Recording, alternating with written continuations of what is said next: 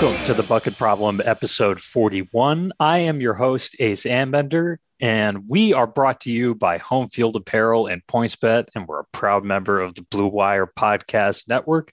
I am joined today by Dan, aka Thick Stauskas. Dan, how you doing? Uh, doing terrific. Um, I I uh, spent the last couple days online, going goblin mode, getting upset about recruiting. Um, roughly 10 months away from National Signing Day. Um, and uh, as we know, that's like the most healthy way to be is um, just not really understanding why there aren't enough like cornerback offer offers out um, in April, uh, the year before, before any of these players have played their senior year. Um, and uh, and yeah, no, I think it's I think that that um, I'm what what I'm uncovering and, and, and what I'm reacting to is potentially the downfall of Michigan football. Um, is is it, oh yeah slow slow recruiting momentum in, in April. Um, and uh, I I'm definitely I definitely don't need to relax and go to therapy. And you know, arguing with other other people on message boards in April is definitely you know healthy behavior. Yep. Not absolutely. a sign that you need to do your taxes. yes, absolutely. Absolutely. Yeah. Look, the, the IRS can't tell me why uh, Mike Elston's defensive line board is underrated. Um, there's nothing. It's like I'm I'm right now I'm auditing Michigan recruiting. Okay, there's no auditing going on with my taxes. My all my shit is up to snuff. My W twos are flawless. Okay, I'm I'm doing auditing and and uh, people are going to jail for fraud. It's uh it's that season, unfortunately.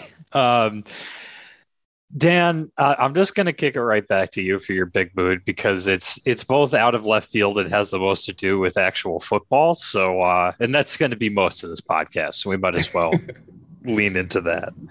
Right. Um, so full disclosure, um, I I decided I was going to talk about this like a minute before recording, um, and Ace has not heard any of this. He doesn't know about any of this, so um, a lot of this is probably going to be like gawking and reacting to what was said. Um, so for those of you that aren't uh, that don't like obsessively follow college football every day of the year, um, weirdos, uh, it's uh, there was a uh, a press conference um, for the University of Texas uh, I think just basic spring availability, and a fifth year senior um, named, and I'm sorry if I'm saying this wrong, Moro Ojomo, or yeah, Moro Ojomo. Uh, fifth year senior, uh, I believe he is a defensive or offensive lineman. Doesn't really matter. Um, he made some pretty wild comments about Texas and the culture and um, NIL deals and, and young players. I'm just going to go uh, g- give you a little bit of a summary. And this is uh, uh, from Burnt Orange, um, Burnt Orange Nation, uh, the SB Nation site for uh, Texas. Um, so I'll go ahead here. They're 18 and they want to chase women, chase money, and chase alcohol, Ojomo said of his young teammates. They don't see the future. They're very distracted by what's in front of them. That's a hard thing especially for guys who haven't been in a winning culture. To me, it's very easy for a lot of these powerhouses to keep going because it's established. So the new guys come in and they're like, oh shit, this is how we have to do it. This is what we do. They always talk about coming here and changing stuff. It's like it's ingrained. Like you're uprooting what, 10 years of shit that's just been let go. By the way, he is literally referring he's referring to Texas football as 10 years of shit. Man. Um, they're more worried about being on Sixth Street, which I'm assuming is like the party street for uh, in, in Austin, than like balling and making 50 million. It's crazy as hell. Um, and I think he's he's referring to making 50 million as like going to the NFL. Um, uh, okay, sorry. It's sad, Ojomo said of Longhorns players not taking advantage of the advantages of their opportunities on the 40 acres. I have this accountability group and I met with my group and I tried to impart on them how many guys I came in with that had talent and have done nothing with themselves. It's sad. They have a bare minimum degree and made no money off football. Holy, I didn't even read this part. That's wild to say. Um, I, I mean, he's probably right, but like that's that's you don't hear people say that. No. I tried to impart on them that you can't waste this opportunity. Some of them escaped. Caden Sterns, uh, Joseph Ossai. Um, I think those are guys that were successful, but there are a lot more that should have been should have been with them and didn't make it out. uh, one of Ojomo's most sharp. sharp He's comments, talking about Texas football like it's prison. Oh my, yeah, I know. Seriously, one of Ojomo's most sharp comments was in response to a question about so many players on the team. By the way, this is I have read this before. This is very funny. the team believing they're going to make the NFL. They have to understand it doesn't happen on autopilot. Ojomo said there's so many people who have this effed up mentality of thinking they're going to go to the NFL and they haven't touched the field. It's the funniest thing to me. It's like you haven't touched the field in three years and they'll be like, oh no, I'm going to get my bread dog. It's very funny. um, i know this is a lot, but I'm going to keep going because I think it's good. Yeah. Um, this whole offseason, I think that me and a couple guys who have been here a minute have tried to be more outward focused and worried about the team because the team is going to uh, going to need to win however many games to go in whatever round we need to get drafted in. Working on actually being a family and brotherhood is a huge, huge focus. Um, hold on one second, um, and then uh, oh, guys don't want to get together. Guys don't want to spend time together. They don't see. They're so young and stupid. I don't know how to explain it. They need us. They need the team. And it's so difficult because NIL makes your mind turn its focus on more social media and more exposure. It's a very in depth problem. Um, they have to somehow see the 24 year old, 25 year old maybe signing the, their second NFL contract in the NFL for 50 million as opposed to the 20 the 20 year old making 40k off NIL, sleeping with women, drinking and and all as as a as is opposed this guy to, a 40th year senior because he sounds crazy. like an old man. oh, I know. Yeah, this is so like yeah, this is this is a very like success win This is- mentality. yes, th- Um, I mean, is he's- like a he's not this is a boomer rant, man. yeah, this is, this is a very boomer rant. Um, so you've got, I mean, fi- fifth year seniors are the boomers of, of college football. um, at 50 million, Ojomo said, you're living in Spanish Oaks, you're living in Westlake, traveling when you want. You've got a Rolls Royce outside. That's the life they have to see, and they have to understand it's not going to happen on autopilot. Um, okay, he does follow some success win Twitter accounts to be sure. yeah. Oh, for sure, for sure.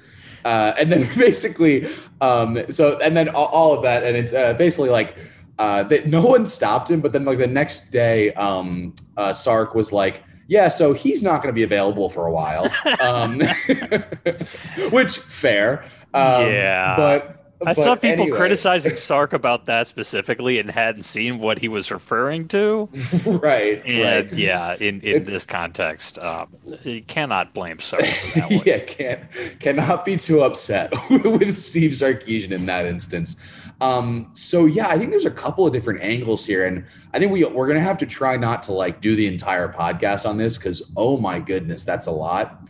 Um, I think it's interesting the uh, the the NIL portion. I mean, like I think look, we're all in favor of players getting paid. Um, of course, we've made that position very clear on this podcast, but I think it's interesting that that there are it feels like there are certain programs that are letting that become more of a distraction than than um than others. And i think it's interesting because a lot like and, and i heard this this was said on the uh on uh, split zone duo the other day um so credit to them.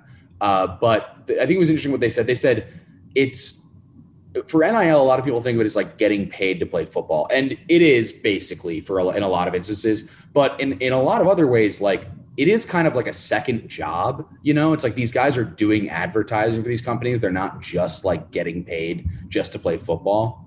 So it's interesting that like that that that is a concern even at the player level for like you know are we letting NIL kind of drive a wedge between our team and and and distract us? Um, so I, I think it's like like usually when I hear coaches say that, I'm like, okay, like shut up. Like I know you're just mad players getting paid, but when you hear players start to say it, I think I, I think that's interesting.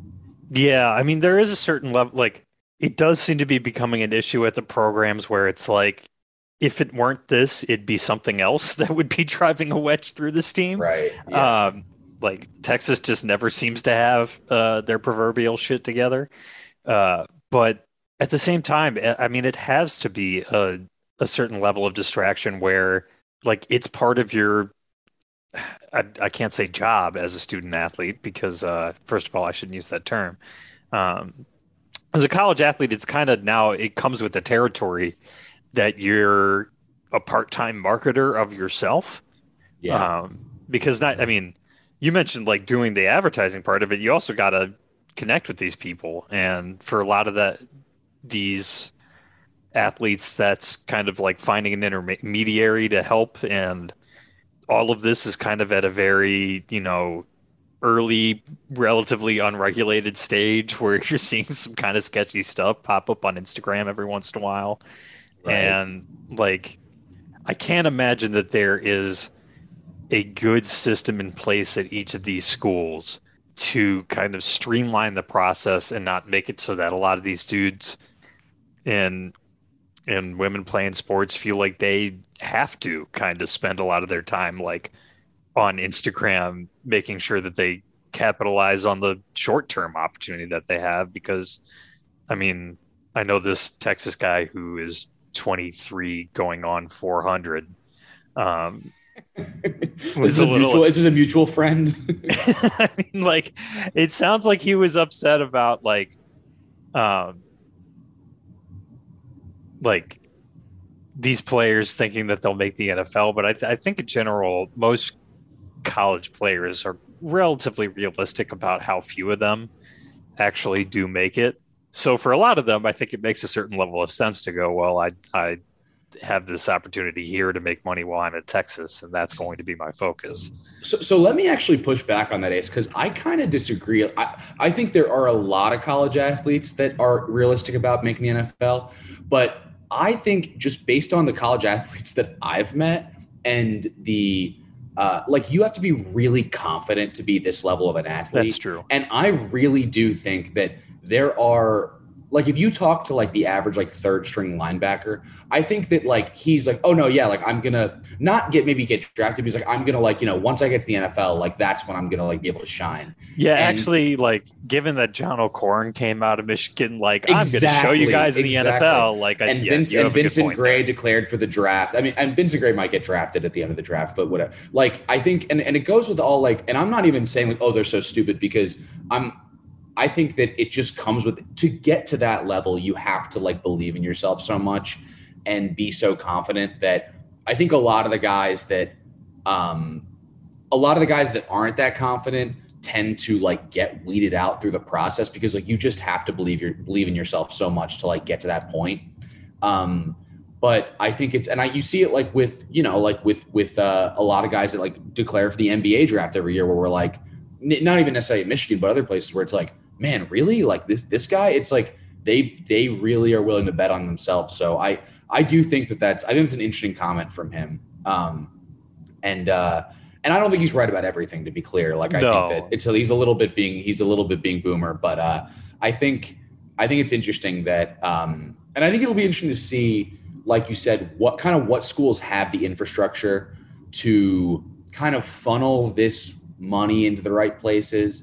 Um, it's like there's going to be two kinds of you know there's or the just NIL so it's not another job for the the right athletes. exactly and I think some you've seen Michigan and you've seen um, I think I've seen Michigan and Michigan State do things like this.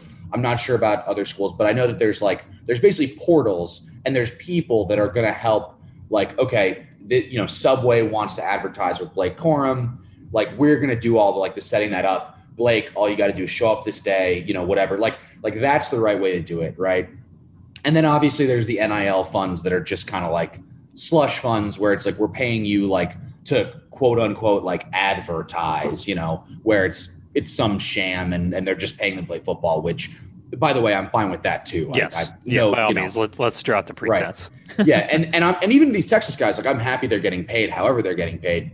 But I think it's going to be interesting because I think places like Texas, where, you know, Texas, one of the famously like just poorly run operations in all of sports, really. um, in terms of just squandering talent and just like squandering natural advantages, etc., um, is probably a lot of people in Texas that have a lot of money were just like, let's just pour money on this problem. And now that we can, right, with NIL, and in some ways that's the right thing to do. Like I think we saw a lot of things where they were um, all of their offensive linemen got like hundred thousand dollar deals, just like whatever they did.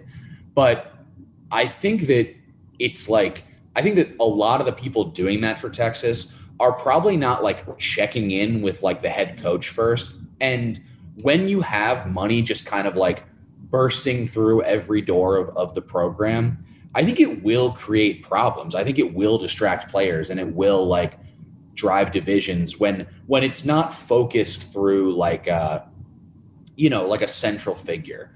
Um, like you know Nick Saban, like we we know like Alabama players are are, are certainly getting getting their bread, um, which is which is good. But like you know, Nick Saban has got that like with an iron fist, like like making sure that it's it's organized the right way. And I think you're really going to find out like which schools are more wild west and don't have a good handle on it, and which ones were really ready for this moment. Yeah, Texas boosters. Uh, if you listen to uh, Split Zone Duo, the podcast Dan mentioned earlier, you will know that Texas boosters are famously unaligned, and yep. that is not the case with Alabama currently. Although uh, before Nick Saban, Alabama was a lot like Texas, um, but um, in Michigan's case, I think things are pretty well aligned because, uh, especially now that Al Glick has passed, it it is Stephen Ross, um, and then everybody else. Uh, and generally, it seems like Michigan has pretty good alignment on what they want to get done. They just don't always have the same goals as I would. So, um, yeah, it will be fascinating to see, like, regardless of the programs, um, are we going to get you know more guys transferring because they think that their schools aren't taking care of them NIL wise instead of just you know where they are on the depth chart. Uh, are there more guys from smaller programs who transfer up to bigger programs, or is it the other way around because you might be you might want to play big fish in the small pond and be right. you know the most marketable guy on the Akron Zips or something like I I could see that being appealing to some guys too. So yeah, I think it's it's, it's uncharted. Gonna, yeah, I think it's gonna be interesting. I think it's it's you're gonna start to see where it'll be interesting to see what what athletes can because we're we're really we are seeing like with with the transfer portal and the the the uh, proliferation of NIL, you're seeing a lot of smaller school guys being like, oh, I can go be the guy at if you're a really elite talent, like for instance Kenneth Walker, right? Mm-hmm. Really good at Wake Forest Wake Forest just never going to have like the the spotlight of of Michigan State. Go to Michigan State. I'm sure he made a, a, a lot off NIL. I, I, have no idea, but I'm, I'm assuming, you know, um, and you're seeing stuff like that. You're seeing smaller school to bigger school transfers, and you're seeing some of those bigger school to smaller school, and you're seeing like NIL being used to actively recruit in the portal. So I mean, I it, will be interesting to see. Like I think right now, schools and players are really figuring out what the rules of the game are going to be. It's very wild west right now. Like we're seeing million dollar deals for five star quarterbacks. We're seeing six figure deals for uh, for like five star offensive tackles in the portal. We're seeing all kinds of stuff, and like I think the market is going to regulate itself at a certain point, mm. but right now it's just going bananas. Um, and uh, it's I don't know. It's better than it was before because at least you're getting paid a little bit, but it's it's certainly not like good um, at all. Uh, is there anything else we want to talk about uh, in this? I, I, feel like there's a lot here. Um, I feel like just generally like LOL Texas. Um, very funny for him to call the last ten years of football in Texas shit. Um, um, and uh, yeah, I think I think we basically got everything. But anything else you wanted to touch there, Ace? No, I mean, like you said, I, it's going to be fascinating to see how the market works itself out because you got to imagine that some of these boosters are not totally accustomed to you know, they might not be drilling down the numbers on like what percentage of four and five stars actually end up starting and making all conference and whatever. Like right. you don't you don't think the Texas like this hundred percent return on investment that's just not going to happen. yeah, you, you don't think the Texas A and M oil barons are like doing some really hard hitting analysis before they spend like twenty million dollars on a recruiting class allegedly. I mean, to be honest, possibly. but, yeah, they might be doing it. Yeah, they might be doing that. Um, but do I expect that at every school? Absolutely not. Like there are going to be some people throwing some money in around and expecting things that aren't going to happen because only so many teams can be good. Uh, and only so many players will be good. And I, I just think it's going to be um, I'm worried about what'll happen when, like, if the blame for that falls on the players instead of the people making these um, rather rash investments. Right. Uh, yeah. It, it will be. I mean, yeah, like the Texas A&Ms and like the people that really do have like more money than God. It's that's one situation where they probably don't even care. Like that's probably a drop in the bucket for them, and that's like what like as long as the, as much talent as they can get into Texas A&M, they'll just get it. Um, but it will be interesting to see like this. I know Tennessee allegedly, allegedly uh, paid like a million dollars for um, a, a five star quarterback recruit, and those aren't a sure thing. You know, I mean, so it'll be int- like Quinn Ewers, same thing with Ohio State. Like he he got like a million dollars and like transferred. So it's like it'll be interesting to see like if these boosters get burnt and then decide like, yeah, maybe I don't want to do that. You know, Quinn Ewers, arguably the greatest Buckeye. Oh yeah, no, not even arguably. Didn't play a snap. Uh, zero oh and one against Michigan. Um, and, and, it took like millions of dollars from, from like you know some guard car dealership, and uh, and then be which by the way that's not that's probably not a drop in the bucket for like a car dealership. Like that's no. that's a pretty small time business to be giving out like six uh, you know seven figure deals, and then immediately transfers back to Texas, where I'm sure that you know that was all just to go get closer to home. No no, no financial incentives there. Um, but uh, yeah, I think I think look. If, my last thought on this is I think if, Texas boosters really wanted to get serious, um, the first thing they would do is is lobby for uh, a, a, full conversion over to clean energy in this country, so that Texas A and M can can't can't buy like 50 of the top 100 recruits in the uh, in the 247 composite because um, I actually did a this is a whole different topic that we don't have to go into but I was looking at that the other day just like going recruit by recruit and it is bananas. It's like 20 it's like NCAA 2014 recruiting where you just get every five star. It's it it's like honestly sickening. I, yeah I, it's it's going to be very weird when Texas A&M is either new Alabama or uh, the biggest waste of football talent outside of Texas. It's it's gonna be so and again like te- I could I could really go off on the Texas A&M has like been my like weird like new obsession because I think it's like to see them to see a team fully just go like oh no we're gonna get every five star is kind of wild. Um, but it'll be interesting because they like that has the potential to either like win mo- multiple national titles or implode spectacularally. Remember so when Ole we'll Miss kind of tried this?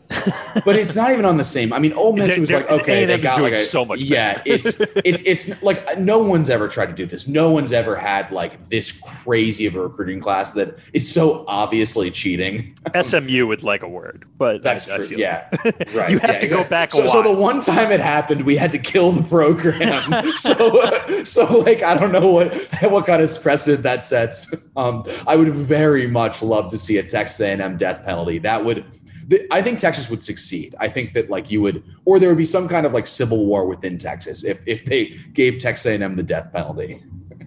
It'd be pretty incredible.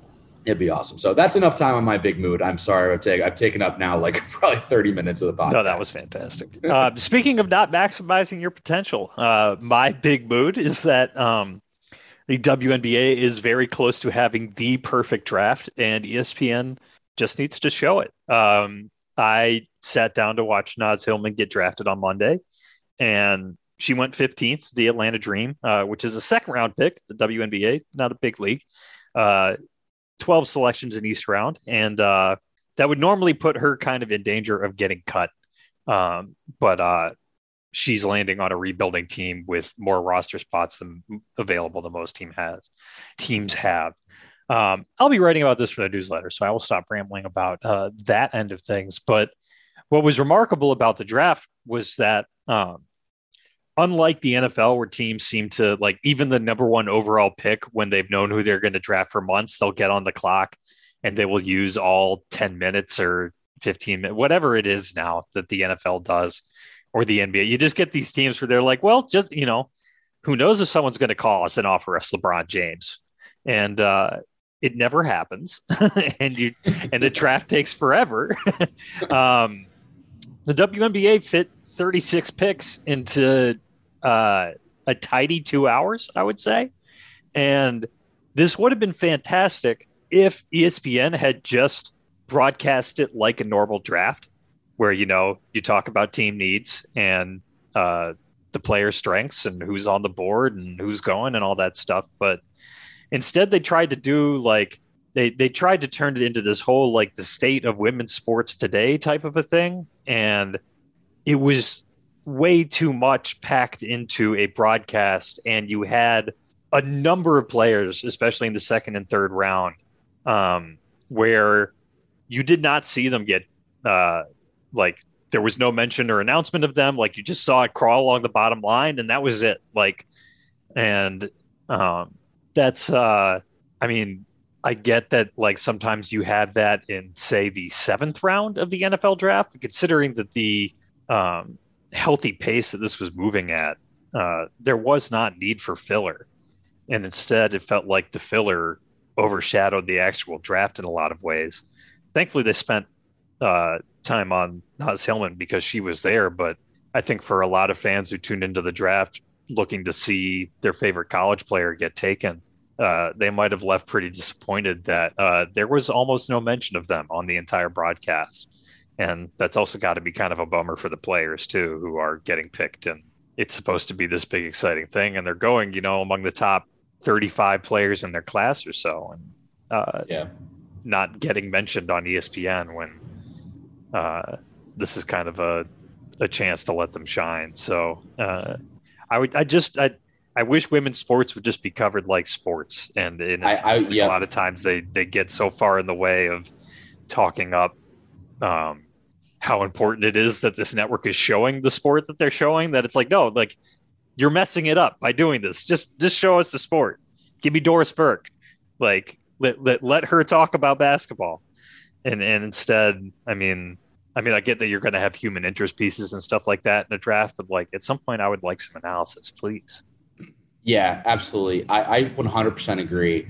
Um, and I think I'm sympathetic to the coverage that women's sports get sometimes because I think a lot of times you have, especially former women's basketball players or women women athletes in general, um, trying to trying to make the case for women's sports during the event, right? And it's like I get it because they're they're personally invested. They want to put the best foot forward, and they want to say like, see, like this is like you know, look how good this is. And they're right. Like I I really enjoyed. This was you know full disclosure the first time I've full I've really really watched a, a any women's sports team like like see, full season through, and I really enjoyed it. Like I didn't need to be like I didn't need to be um convinced to come back to the TV every night, right? And I think that a lot of times the announcers in, and it seems like it was the same thing for the draft. Um, I watched a little bit of the draft too. It, it's then and like like I said, like they didn't really even mention um, Naz Hillmon or like the players getting drafted at all. Really, it's I think a lot of times they're trying to like make the case for for the WNBA or for women's sports as the event's happening. And it's like, look, I'm already here watching. Assume that you've got me. You know, yeah. talk about this like you know, no one's making the case for the NFL during the NFL draft, right? It's it's like you the way you're going to convince more people to watch, and it, it's it is growing, right? I think the, the the women's NCAA tournament had like the highest ratings in in years. It's it's like one of the only few sports that's like growing year over year consistently, um, which is awesome to see. Uh, but like, you're not going to like get people to you're not going to convince people by saying like, "Wow, look at this great game!" Like this really proves that women's sports like can be good. It's like, no, just talk about what a great game it is. You know, like just just don't don't don't like be actively making the sale as I am like like you got me. I'm watching. Like you know, you've made the sale already. So yeah, um, and you can I, tell I that agree. the you can tell that the order for that kind of comes from on high too, because like, I mean, like Rebecca Lobo was on the desk for the you know ESPN's WNBA coverage. I've I've heard her call games. She's tremendously incisive, and you know calls the game in a very you know straightforward analytical matter manner, which I really uh, appreciate. And then for this draft, you know, she's she kind of has to just go along with this script that they've got, and it's it was just kind of like on one hand, I'm like, man, this is great. Like this draft is going so fast. Like it is like I wasn't even really planning on watching the whole thing, and then I was sitting there like, well, at this point, like I might as well. It's going at such a good speed, and I'm getting familiar with these players. But um, but then they come back from commercial, and they're like, four players were just selected. Here they are. Here are their names and which teams they're going to. Um, and now here's a segment on the 30 for 30 we're airing right after this. It was like, oh, come on. Like, you're just, you're trying to fit five hours worth of content into two hours. And uh, the stuff that's getting cut out is the stuff that people are actually there to see. Um, so, yeah, that was, that was a bit, uh, a bit of a bummer that ESPN just seems to not get their presentation quite right with women's sports a lot of the time uh, when they are by far the biggest rights holders in women's sports, but um, they're also at least showing them. So there is that. Um, all right, that is enough big mood stuff. We're going to move to the segment that I teased for us last week, and then we never did because we spent too much time talking about the spring game. Um, this is the all spring game team uh, since 2009 when they kind of resurrected the spring game post Lloyd Carr when it had drifted off to like um, Saline High School. Uh, I'm not kidding. They held a spring game at Saline. Um, so this is the modern spring game era. Uh, these were posts that I put up on the newsletter. Um, I think I am planning on uh, unlocking those posts at some point so people can just read them. But we're going to go through these teams and talk about what we can learn from this, if anything. Um, but I was uh, not to give it away, but I was actually surprised at how useful it was to go through and pick out um, the biggest standouts from the spring game. It does seem like there is some uh, correlation there with actual performance in the fall, and given how spring games go, I wasn't sure that would be the case. Um, yeah, full disclosure, I pitched this as an idea uh, to Ace as like, let's show how, how like you know silly the spring games are. Um, to you know like like all the standouts ended up kind of just being busts and like not not uh not really contributors and we started going through it and it's like damn actually this is uh there's some pretty good players that like had their coming out parties at spring games. Um, yeah particularly also the defense some... when we get to it. The offense right. the offense mixed bag. Definitely a mixed bag. Uh so I can speaking of which at quarterback uh we have Tate Forcier from the 2009 game. Um I made the uh Christopher Walken weapon of choice matchup highlight video for this, so I was absolutely obligated to to choose Forcier. But other than him, it would have been Denard Robinson in 2010, and I think that's about it. Like Michigan has really not had many spring game performances at quarterback. Uh, you, can, you can leave out spring game awesome. from that sentence. Uh, they that's haven't had true. many performances at quarterback. Um, I'll say honorable mention Alex Malzone, who is like the only like decent quarterback in 2015. I think the other quarterback was uh, that was before they got um, Rudock to come for transfer. So it was probably Shane Morris then. Shane Morris versus Alex Malzone, and uh, I will say Alex Malzone looked better than Shane Morris for sure. well, yeah, that that isn't shocking. Running back is uh, the position most hurt by uh, players sitting out the spring game because they're uh, the coaches are trying to keep them healthy and they're guaranteed spots. And at running back in particular, there's just no need to risk injury for your starters. Um, so the players I came up with here were uh, Mike Cox in 2010 and Dennis Norfleet in 2013, mostly based off of one incredible jump cut. Um, but Cox was a guy who always looked the part physically and just uh, would like run the wrong way on like one out of every four snaps that he was in the game on. Uh, and I mean like before the handoff, not afterwards. Uh, and Norfleet was a uh, a wee lad out of out of Detroit who was uh, tremendously shifty and just uh, never really landed on a position at Michigan. He bounced between wide receiver, uh, running back, and even a really ill-fated spring experiment at corner. Um, where, as it turns out, being five seven was a real hindrance. Um, but uh, running back, yeah, uh, a, a, weak position, the probably the weakest position on this board. Um, although Mike Cox did have uh, a couple seasons where he stuck around in the NFL, because um, uh, again, tremendous athlete, just uh, didn't necessarily know where he should be going. Um, wide receiver, uh, I had Ronnie Bell in 2019 uh, Nate Schoenle in 2017, who got so much hype that year in the spring. Oh yeah, they, they loved they loved themselves some Nate Schoenle. and that that was a Michigan year with Nico Collins, uh, Donovan Peoples Jones, and Tarik Black, who also was pretty good in that spring game, but was overshadowed by Nate Schoenle, um, who, as it turns out, was not uh, better than Tarik Black. But you know, these things happen in the spring. Um, and then Roy Roundtree in 2009 as the uh, kind of other end of the uh, Tate Forcier connection. And, uh, uh, they, they had a nice mind meld going. Um, I added in as a late section addition because this was a, a, a glaring omission by Ace. I'm gonna have to call you out here on Pod Ace. Um, Freddie Canteen, 2014. Yeah, to be um, honest, he should have replaced Ronnie Bell. Uh, yep, it's got to be Freddie Canteen. That's that was an all-time spring game. Jung, Jungle beats Freddie Canteen. Um, one of the greatest highlight videos of all time. Uh, we we were so I mean we were so starved for offense that that that year. I remember that was my freshman year of college, and um, I was like, oh yeah, this guy is good. Like I can tell, like he's got he's got that dog in him. Um, and he, he was playing. I mean, he played at a school that was yeah. uh, entirely just a football academy.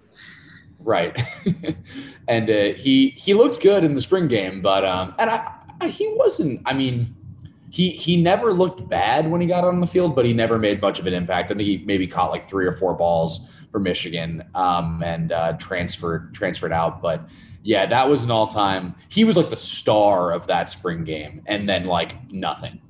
yeah. Um, yeah, you might note that uh, that was the only 2014 offensive player now included on this All Spring Game team because 2014's offense uh, it sucked. it was really, really bad. Uh, at tight end, I have Tyrone Wheatley Jr., who went into the 2016 spring game with um, a lot of hype building because of a one-handed 75-yard touchdown catch in the open scrimmage they held at Ford Field that year, like a week or two before the spring game. This was like a weird, like they basically played two spring games type of a thing. I but then that. Wheatley also had like I mean, this was one of the things where you have to uh, start putting the spring game into context. Wheatley was just so dang big that, like, if he caught a ball up the seam and you had a walk on coming towards him, it was going to end extremely poorly for that walk on. And that was basically what the this spring game was. And uh, it was impossible not to be really, really impressed by his physical tools. And unfortunately, Wheatley just never really put it together. Yeah, he. Uh he it, it yeah absolutely he was um he was one where it always felt like he was just either a couple pounds away from being a really good offensive tackle or a couple pounds away the other way from being like a really really um, dangerous tight end so totally agree um yeah i don't know i get that i don't know who else you'd go with for tight end there um, tight end's the one position i would say that like mostly spring hype has translated into like actual um actual production at that position. Yeah, because if you if you pop there, you're usually somebody like Jake Butt, or it's like you're gonna you're you're probably gonna play. Um, offensive line was one where I only chose three linemen. Like I said in my post, if you if you can feel free to add, you know, Taylor Lewan and Mason Cole since they were probably the two most consistently good linemen of this era, and they both did play in spring games. So, um, but usually when we're watching the spring game, we're looking for kind of the next lineman to emerge. Uh, so those are the guys who get written up. And I was not going to go through 10 years of spring games to find like which expected starter played pretty solidly in 2012. Um, which actually could not. Uh, oh, never mind. There was a spring game in 2012, I think. There were a couple uh, years in here where they didn't play. Yeah, but I have what... Will Campbell written down here. I might have also just typoed the uh, year. Um, anyway, that's giving away one from uh, the defense. Uh, I just have Andrew Vastardis in 2017 as kind of like he emerged right then as like, oh, this is going to be the dude who takes over for Cesar Ruiz, and we should be fine. Um, Graham Glasgow in 2013, that was the first time that he really leapt out, and it was it looked like this was not just a walk on.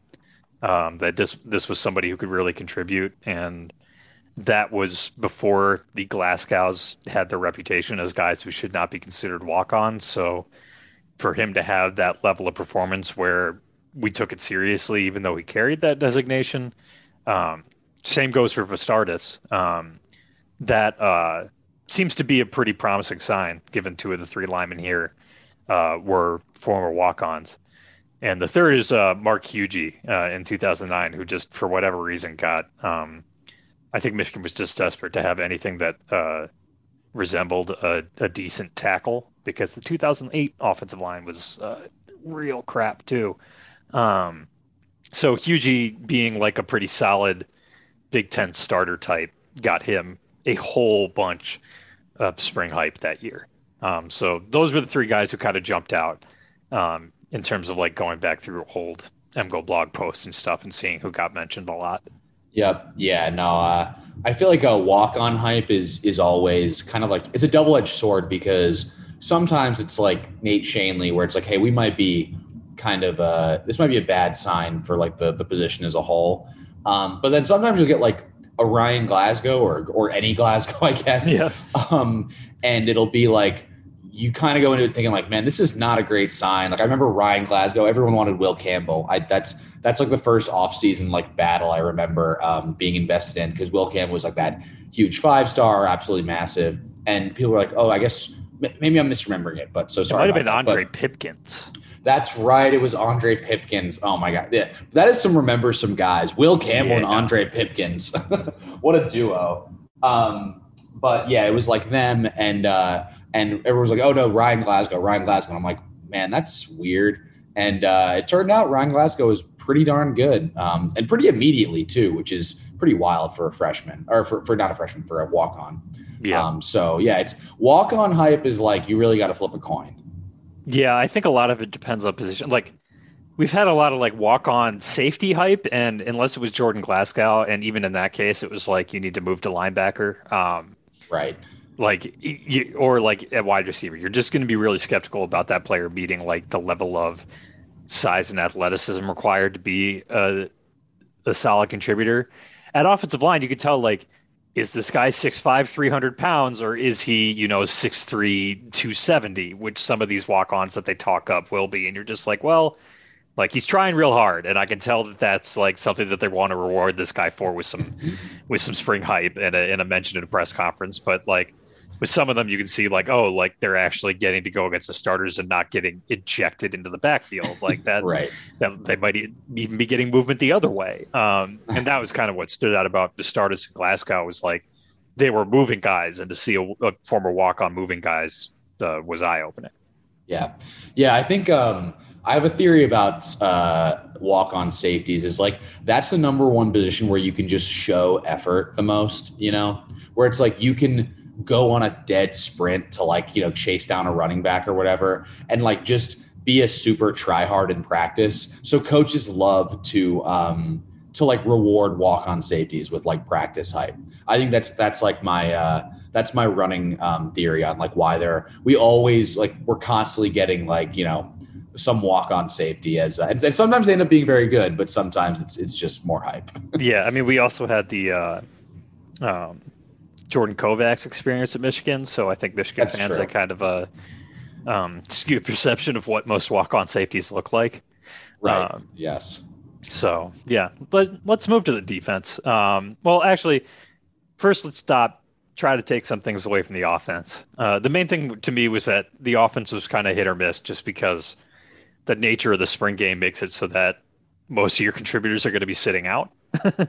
um, and then the area where you actually tend to play your best guys is the offensive line. And since that usually gets split in half, it's really hard to make major takeaways from the O line because that is the unit that most needs um, cohesiveness. And so split, splitting it in two uh, to try to play a game that way uh, with mixed O lines tends to have some ugly results. So I'm not surprised that like it was hard to come up with a lineman for this. And um, also that there weren't a lot of running back standouts because there just aren't a lot of big holes in the spring normally unless there's a bust. Yep. I think your offensive line takeaway is spot on. I think some one of my takeaways um, is that there is always a freshman receiver getting hype. Like there's always mm-hmm. one freshman receiver that gets hyped up as the star. I can't really say why. And it's kind of 50 50, right? Because it was like Mike Sainristil, Freddie Canteen, Darrius Clemons, Tarik Black, uh, Roy Roundtree, like all those guys got hype. All like, you know, some of those are pure misses, Freddie Canteen, and then some like, you know, somewhere in between and that didn't really contribute until later. So, but I think it is interesting that like maybe that's a position that can stand out immediately as like having talent, but still needs like seasoning to the point where they're like actually a contributor. Well, and it's also I, I wonder if if part of the contribution to like some guys popping at receiver in spring that you wouldn't expect is that a lot of times you don't have the top or even the second string quarterback throwing the ball. And then you got to think about who that quarterback has been practicing with and who they're comfortable throwing the ball to. And it, you know, they might have not taken any snaps with the projected starters all year. So when they're out there, all of a sudden Nate Schoenle is getting targets because like right. Who, who's playing quarterback with him? It might be the scout team guy. Um, so yeah, I think offense, defense, you can just plug and play guys pretty much, um, and you don't have to worry. I mean, ob- obviously, you know, communication is important on defense, but um, in terms of everyone needing to be familiar with the guy, the rest of the guys around them, you don't need that as much on defense as you do on offense.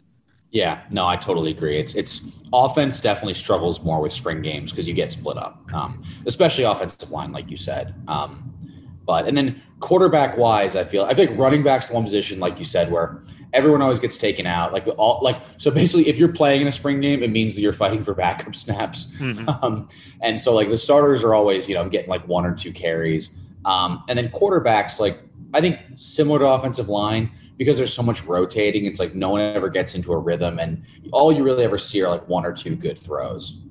And and it should be noted that the uh, two clear cut best quarterback performances, uh, Forcier and Denard. Um, came in years when Michigan's defense was terrible, terrible, terrible, terrible. So if you see a really exciting spring game quarterback performance um, that isn't just related to like Davis Warren's arm looks much more live than I would have expected. Um, but if it's like Tate Forcier nearly had a perfect passer rating in the spring game, like good for Tate Forcier, but also uh, probably worrisome in the in the larger picture.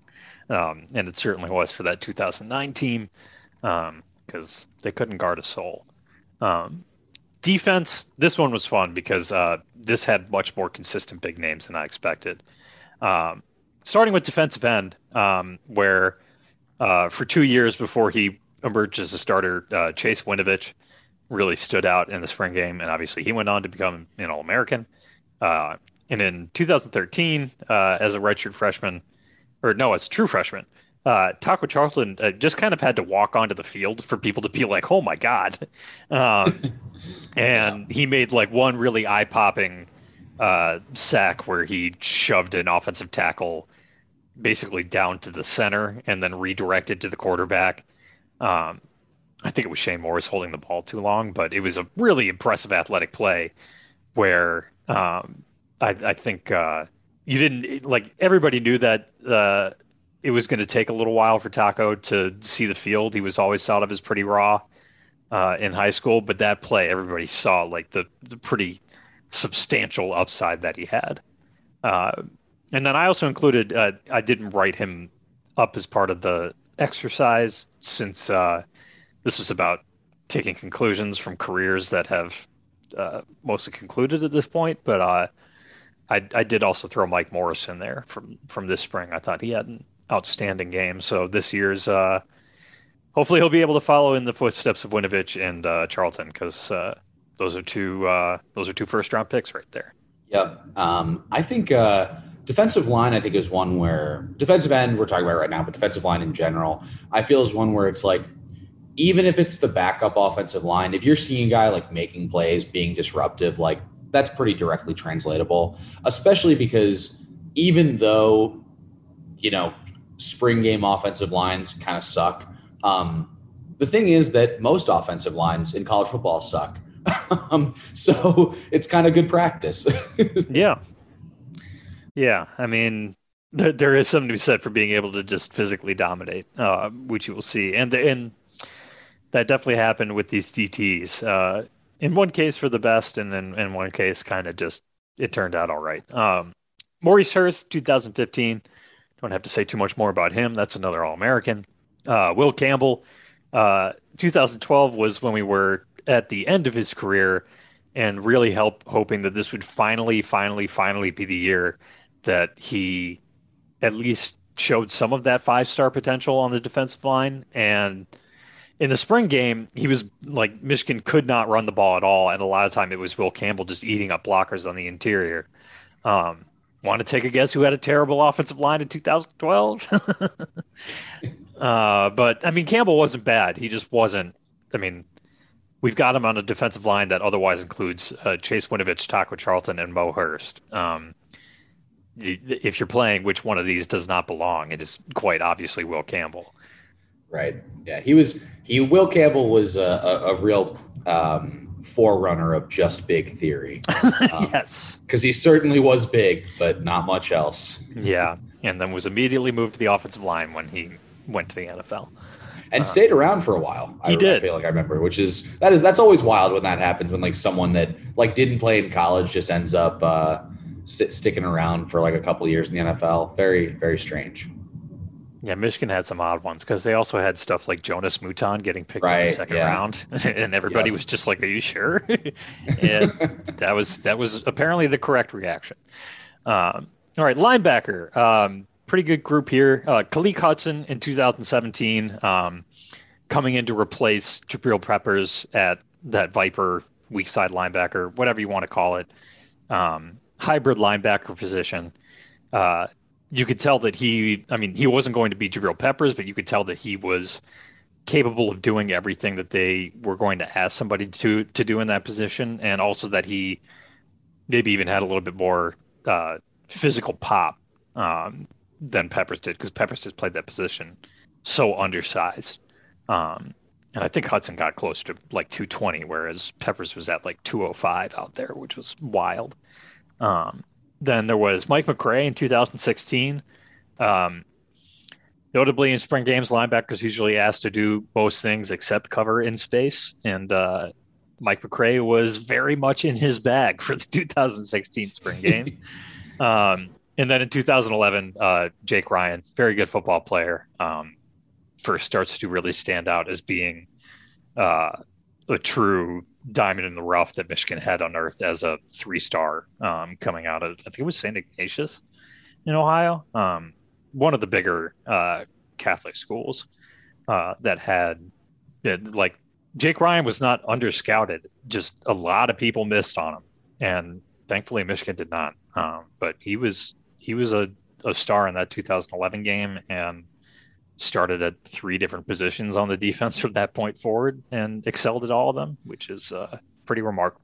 Oh God, yeah, I remember. I'm, I'm I'm having flashbacks to preseason articles about Jake Ryan being moved to middle linebacker. Um, I think believe that was also my freshman year, and uh, just being like, that seems bad. Um, although actually, that that defense was, was good. good there. he was good there, but uh, I feel like that whole that whole offseason where they shuffled everything, it was like this is feeling ominous. The the overarching takeaway that this feels bad was correct. Um, yeah, and it was. It was bad. It, it was, was, bad. it was real bad. Jake Ryan quite good and actually ended up playing inside linebacker in the NFL, yeah. uh, which I think was a surprise to us because he seemed like an edge rusher all the way in college. But uh, I think he just looked so much like Clay Matthews that the the, the Packers the were Packers just like, here we go. That's that's that's Clay Matthews. There we go. this is comfortable and familiar.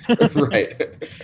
all right. Uh, corner. I did actually include a 2022 guy here, um, but if you want to choose a different nickel, um, it's Jabril Peppers from the 2015 game uh, before they made him a linebacker.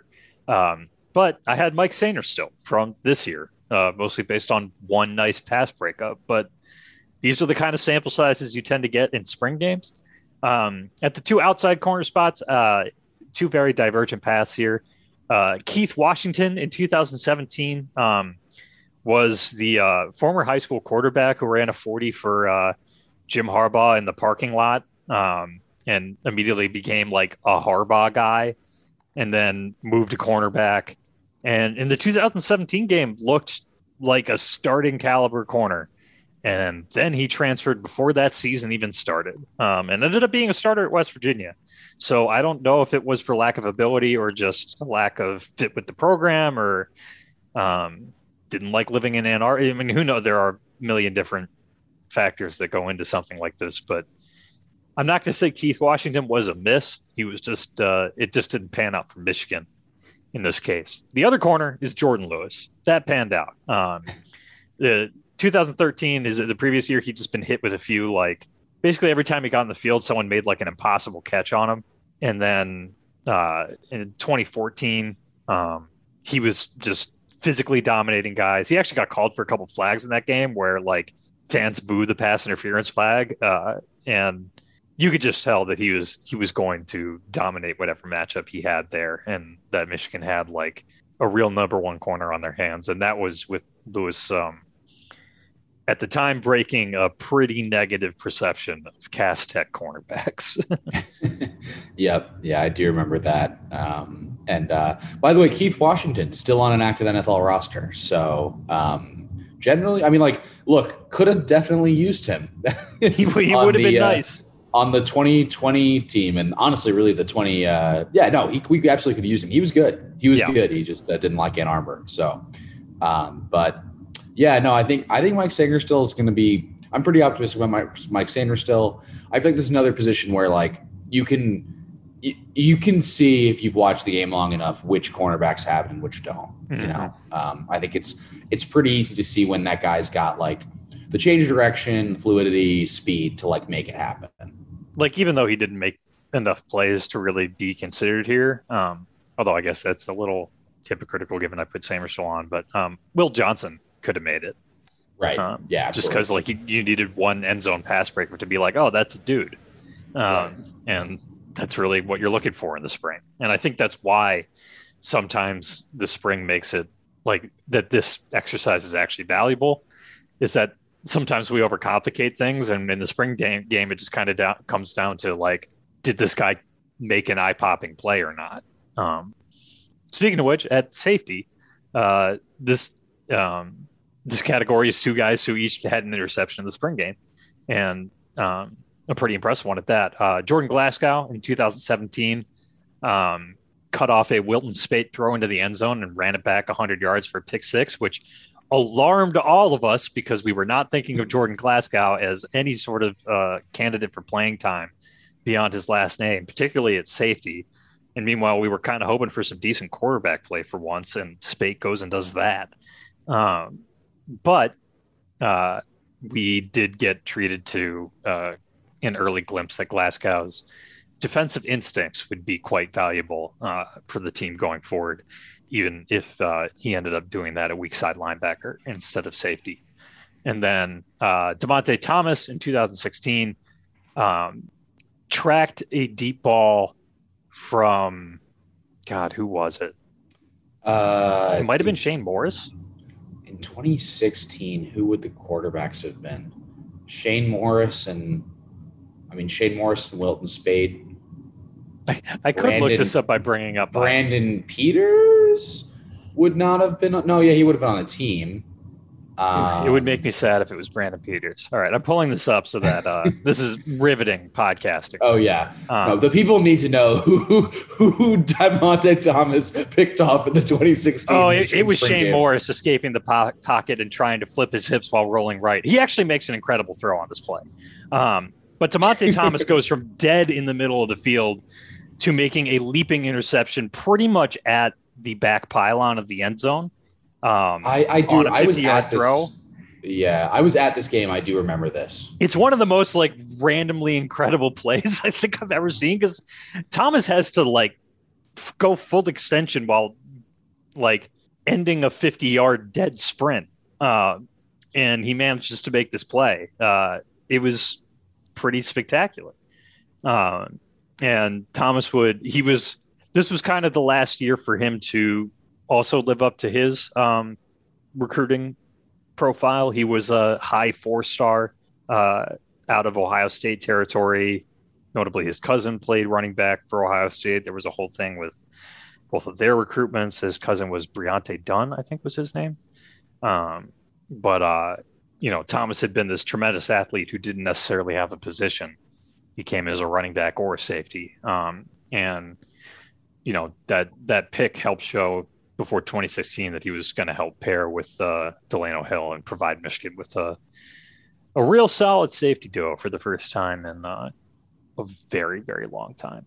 Yeah, that was a great, underratedly, um, like every part of that defense was tremendous. Um, besides but honestly, like really every part. I mean, Ben Gedeon ended up playing in the league for a long time. So started that they had started, and you know, so I mean, but an underrated part was the safety play. Um, Delano Hill was tremendous, and Dymonte Thomas was probably, relatively speaking, the weak link on that entire defense.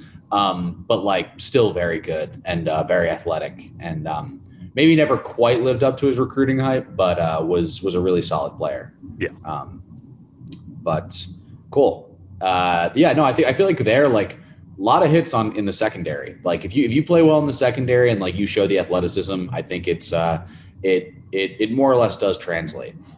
Yeah, and I mean, and that is one of those things where, I mean, being able to stay step for step with somebody is so dang hard at any level that I, I, I think there's there's a reason that those performances tend to translate is because I mean I, I mentioned in uh, I think this week's newsletter that like you really have to pay attention to context with the offense because sometimes sometimes you get something like Dennis Norfleet guarding Jaron Dukes, and Jaron Dukes can just run a nine route and catch a ball at head height, and there's nothing that Dennis Norfleet can do about it. Um, and but for cornerbacks, mirroring somebody and making a play, like being able to turn your head and make a play on the ball after doing so, is such a difficult thing to do physically that I think um, when you see somebody do that, even if it's in like a drill setting, um, it is a lot more meaningful than a wide receiver making a nice catch a lot of the time, just because um, there's, I think, a higher cutoff in terms of what you have to be as an athlete in turn in in a, in order to even like bare minimum cut it at corner. Yeah, absolutely. It's it's certain there's certain things are uh, certain aspects of athleticism are very obvious. It doesn't take a trained eye to uh to you know pick out what's going on. And that's probably the same. I mean, in terms of defensive edge players, I think that's probably the same thing in terms of just like, can you take, you know, yourself at 270 to 280 pounds and then bend your body around the corner? Um, or in Taco's case, he didn't have the best bend, but he could take an offensive tackle and move him 10 yards. Um, so those are things that kind of independent of who's going against you, um, that's going to stand out. And um, linebacker is kind of the one where you you really needed to like make real plays. Uh, I think to um, differentiate yourself uh, because the athletic, uh, like the high end and low end of the uh, athletic spectrum is a little bit closer, uh, at least between like starters and walk ons. Um, I mean, Mike Wroblewski came very close to making this list, um, but uh, thankfully Michigan has had a, a, good, good enough period of linebackers that he did not. Um, but I don't think there would have been a walk on in consideration uh, at defensive end or in the secondary. Yeah, absolutely. I think there's a lot of try. There's try hard positions that you can make, like, like uh, I guess like linebacker and, and, like offensive line or whatever, but there's certain positions where the, the athleticism is what stands out. I should um, say, since Jordan Glasgow did get selected as a safety, he made his play in tight space and then right. and then moved to linebacker. So we're yes, going to say that that's true. Yeah, here. and also he was a good athlete. Like he, I yeah. think he ran a he ran a pretty good forty um, in the. Uh, when he went to the combine. Um, so look, the Glasgow's all like were late bloomers. Like they were actually good athletes. It wasn't just they were tryhards. yeah, yeah, they um, don't really count as walk-ons at this point. Um, very quickly, kicker Quinn Nordin, 2017, when he uh, booted a 48 yarder and it like crossed at the top of the uprights, um, which it takes a lot to have a, a, field goal be the talk of a spring game, but uh, in 2017, uh, Quinn Nordin did it. Um, and then Kenny Allen in 2013, and really every year after that, just boomed punts really far. And it took him several years to actually get the starting punter job because Michigan had Will Hogger Hagerup and Matt Wile, and then they needed Kenny Allen to kick. So they brought in uh, Blake O'Neill. And then finally, Kenny Allen got to be a punter in 2016 and did really well. Um, that leg translated. Um, so he stood out, I think, in, in large part because, like, first of all, he was a backup punter who jumped out, and also because he did it like four years in a row. Um, yeah. So that translates. Nordin, on the other hand, was a one kick wonder in the spring and uh, had an extremely up and down career at Michigan, although uh, also holds some records for. Uh, um, he has the most 40 yard field goals in Michigan history and is tied for the most 50 yard field goals. So um, if you ever hit a field goal from 48 out and it goes through the top of the uprights, you probably have a pretty big leg. Yep. Uh, Quinn Nordin is a land of contrast, certainly. um, that's all we can really say about that. Drafted by the the, the uh, New England Patriots somehow. A um, very, very well run NFL organization yeah. that occasionally does some very confounding things on draft day. yep. And um, yeah, uh, that, that is funny that that's uh, that like I feel like we give we give uh, Bill Belichick so much credit, but he really does make some pretty wild draft decisions. But uh, credit to him to keep winning anyway. Um, uh, he also loves him some Michigan players. Nobody loves drafting and uh, signing Michigan players like Bill Belichick. It's crazy how many are on the team right now. That's true. It's going to um, be weird seeing Chase Winovich not in a New England jersey because his rookie contract expired and he is now a Cleveland Brown, I think. Yeah, it'll be easier to root for him. That was getting too uncomfortable. It's like I'm like he fits in too well. That's true. That's true. so it'll be cool to see him on a uh, potentially. Well, oh wait, never mind. I, I, just thought I thought about rooting for the Browns, and I, I, so in the NFL offseason, like I'm constantly just forgetting what moves take place because um, I just or like which quarterbacks have totally fallen out of right. favor with everybody. right. Yeah. I was like, I was thinking, I'm like, well, like the at first I was like, I was thinking like, oh my god, well the, the Browns kind of suck, and I'm like, oh wait, no, but they got Deshaun Watson. Watson. And then like it took a second for my brain to remember that we're mad at Deshaun Watson. let's, let's Which, click that in yeah, fully. Right. oh, yeah, exactly. No. I'm like, oh no. Um, yeah, not good. No bueno. Um, yeah. So we'll be rooting for Chase Winovich, not necessarily the Browns. No. Uh, um, um, all right. So with this all spring game team, is there anything else that kind of jumped out to you before we uh, move on to ad reads?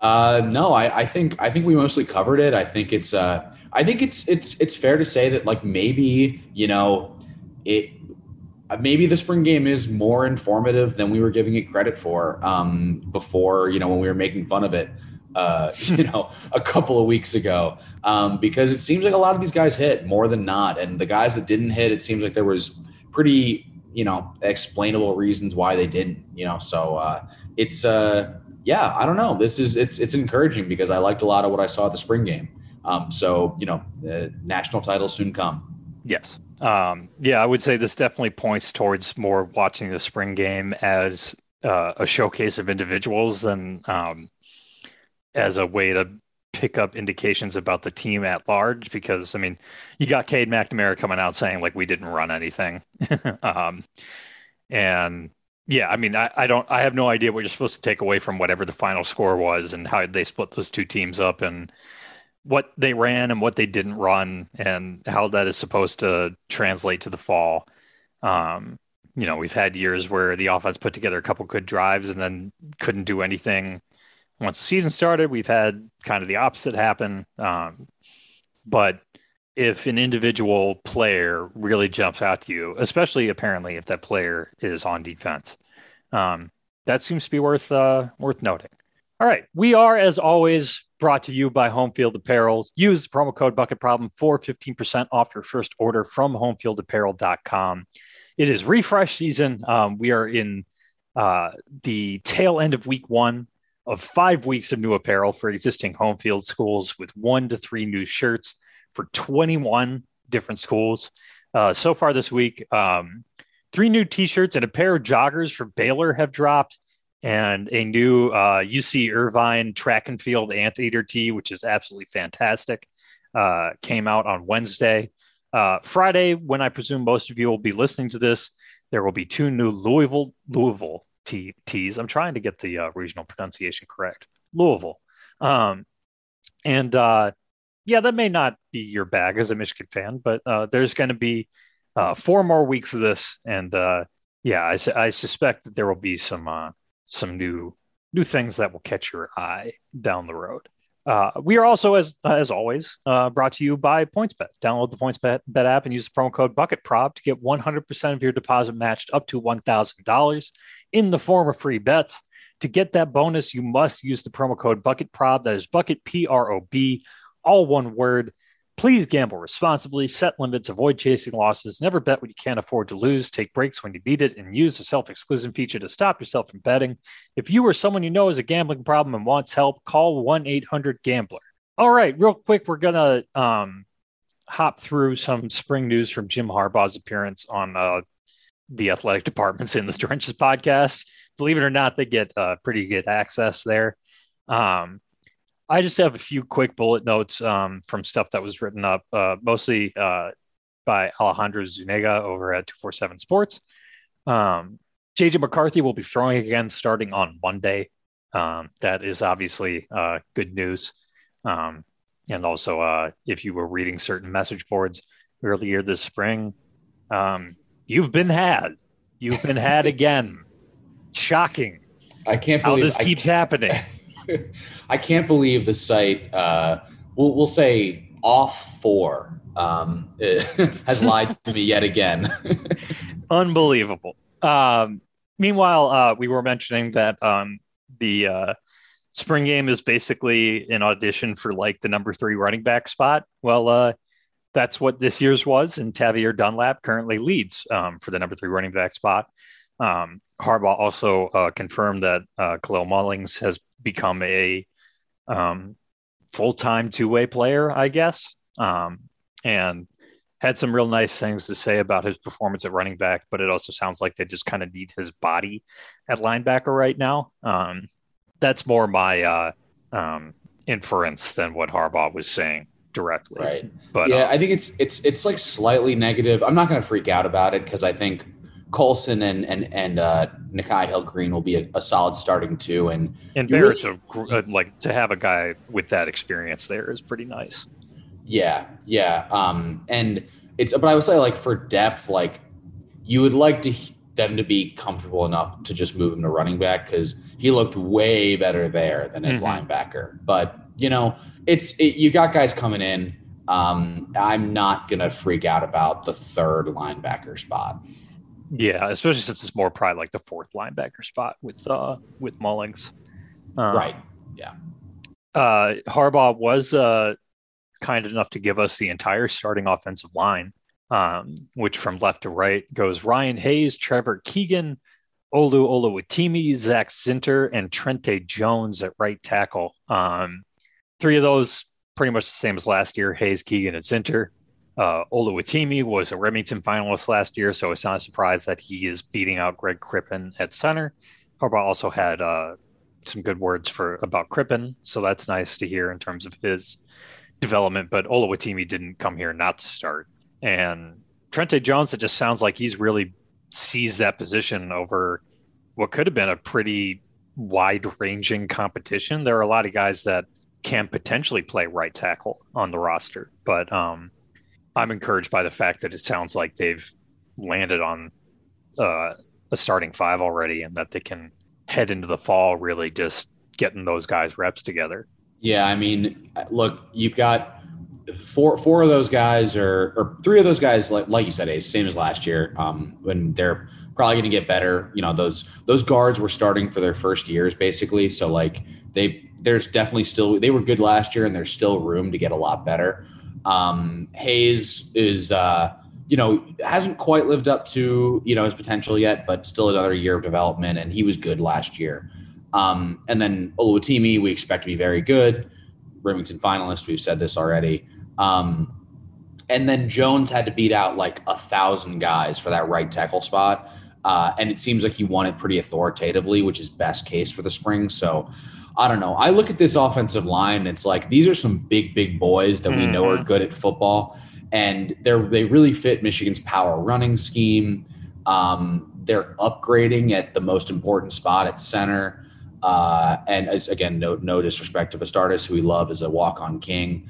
Um, but do think I do think Oluwatimi will be an upgrade, especially when it comes to like he was run blocking. People. Yeah, I I I'm super high on this offensive line. I think they're gonna. I think we're gonna have Michigan's best. I'm not gonna say it's it's it'll it's weird to say best since 2019 because that's not that long ago, but I think it'll be like in that same tier as 2019. Yeah, and that was obviously a very talented uh, offensive line that sent pretty much everybody to the NFL. So uh, right, cool with that. Um, moving over to the defense, just a couple quick notes here. Um, Harbaugh said Mazi Smith may be Michigan's best defensive player, which sounds pretty good to me. Um, yeah, I mean, you would definitely hope that someone steps up at the interior of the defensive line. Smith was a pretty good player last year, and if he's going to be a, a true anchor in the middle of that line, then that um, may help Michigan get a little bit more organic, yeah, both both strengthen the run defense and maybe get them more organic pass rush than we're expecting. Um, if he's absorbing blockers uh, and being dominant instead of just uh, a space eater. So yeah, it'll be interesting because he flashed last year. Um, I I I haven't seen him be like the dominant defensive tackle that people tend to think he is um, yet in his career. Not that I, you know, last year was just his re- real first year getting like serious playing time. So I'm not saying that's a negative, but um, if Harbaugh's saying this, like he's generally been pretty like upfront about who is, you know, who are the best players in the team in in years past. So I uh, I've got no reason to doubt him here, and um, I'm excited because there's also enough depth. I feel that we can. He doesn't have to like be an Iron Man and play every snap. Like he can be really high impact when he's in there. Yeah, and then finally, uh, Will Johnson is quote gonna play unquote, and uh, will also fight for a starting spot. Not exactly news, but um, encouraging that he is on uh, what seems to be the the track he should be on. Yep. Um, yeah, I, I, have already said I'm pretty high on him. Uh, I think he's going to be ready, and uh, good to hear that you know that he's he's going to play. Not not much there, I guess. Um, I will say it's pretty funny that uh, you know it, it's cool that they have this podcast, and it's kind of interesting because like normally these types of availabilities, like coaches will not say very much. Jim Harbaugh loves to get on the MGoBlue podcast and just like say like pretty revealing stuff. like you really can't, uh, you cannot control what Jim Harbaugh says when he gets a mic in front of his face on this podcast. Yeah, I mean, because it, uh, yeah, it's a very different setting. He's there with people he's comfortable with, right? And I don't know, it, there there are different rules for what what you can say in there. It seems like so. Yeah, um, I'd be frustrated if I uh, were a media member who actually was actively on the beat instead of uh, you know, not really doing the press conference thing ever. Um, but makes no difference to me now if it, comes out one way or the other. not my problem. so I, I, do feel bad for the beat the beat writers, but uh, yeah, um, it is nice that Michigan, uh, you know, feeds us our slop in some way. Um, Speaking of which, we, we have some some sloppy content coming up because we are about to focus on ESPN's uh, newly released FPI rankings. Um, I believe that stands for Football Prediction Index.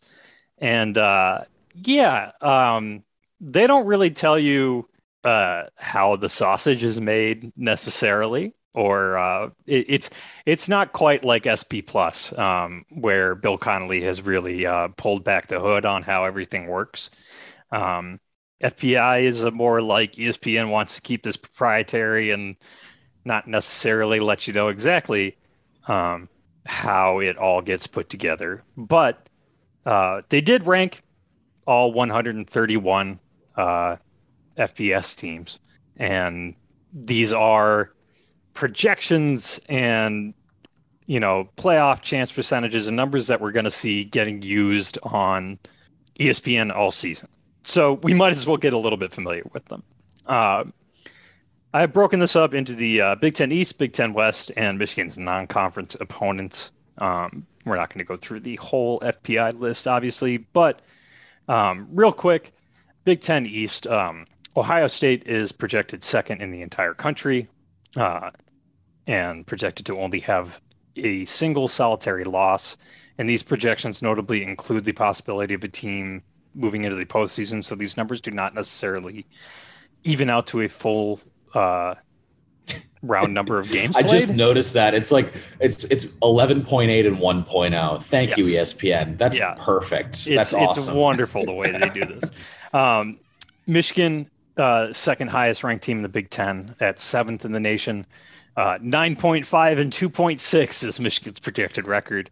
Oh, yeah, uh, perfect.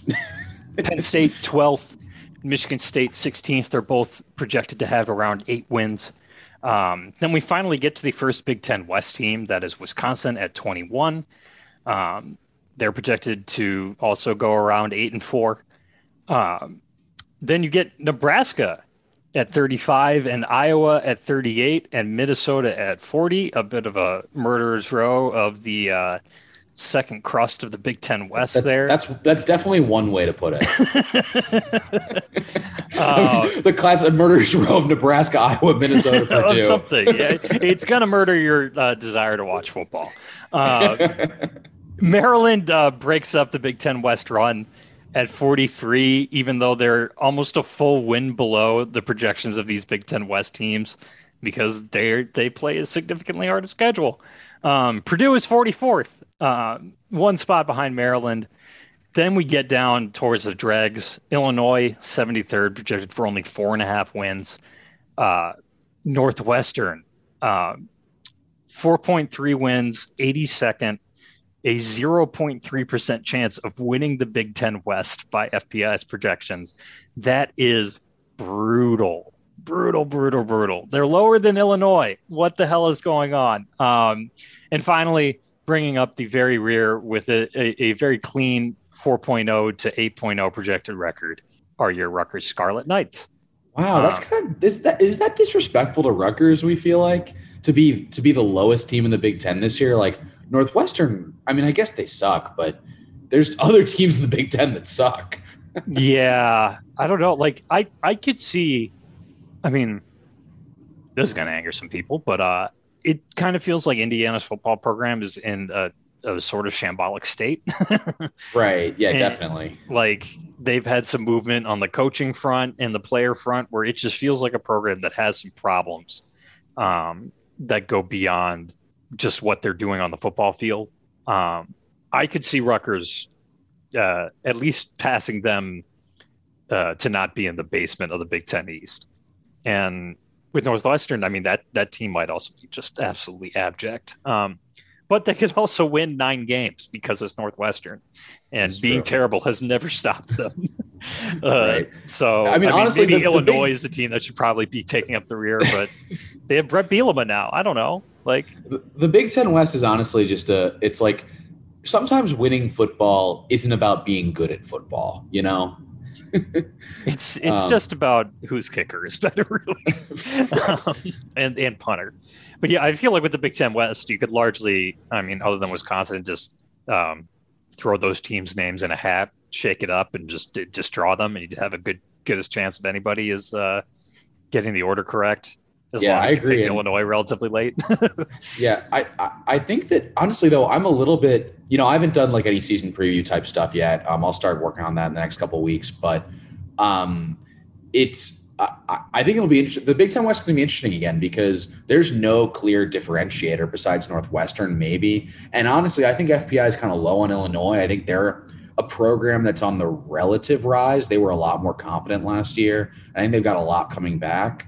Um, but like that Nebraska, Iowa, Minnesota, Purdue, like those teams are all between 35 and 45. And that's that'll be an interesting kind of, you know, uh, little like dogfight. And then in, in the know, way that the Big Ten West is always an interesting right. dogfight. yeah, right. It's it didn't close. say what kind of dog. Close yeah, doesn't it's mean certainly good. close. Um, and then Wisconsin just kind of skating by again on like, you know, they're going to have a good defense. And at this and point, they got a really good running back.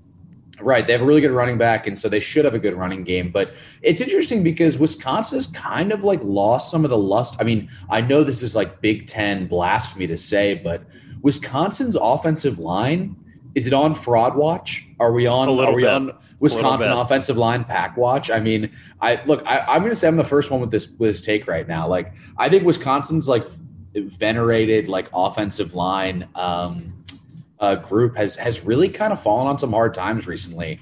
Uh, but they have a good enough running back, and like they have enough big white white guys that they'll they'll they'll they'll probably figure something out in the in the, uh, in the run game. So, um, but I think I think the Big Ten West can be interesting. I think the Big Ten East, you know, definitely more definitely more firepower. Um, I think the big X factor there is um, can Maryland finally like have a good enough offense to maybe like compete to, to compete for like second or third in the division.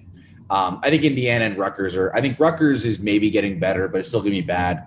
Indiana, like you said, seems like a program that's really kind of coming off the rails right now, unfortunately.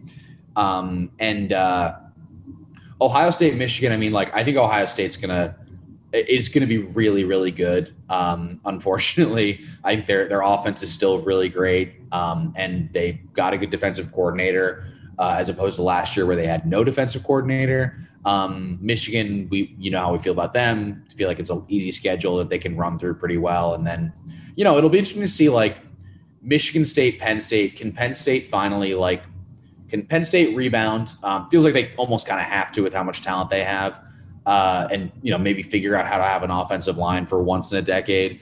Um, and then can Michigan State follow up last year, which was in which they were better than expected, but I think you know definitely one of the luckier teams in the country. Um, won a lot of close games, so it's it, th- those are the X factors in the East, and then I think the West is just going to be like kind of a, a muddled mess.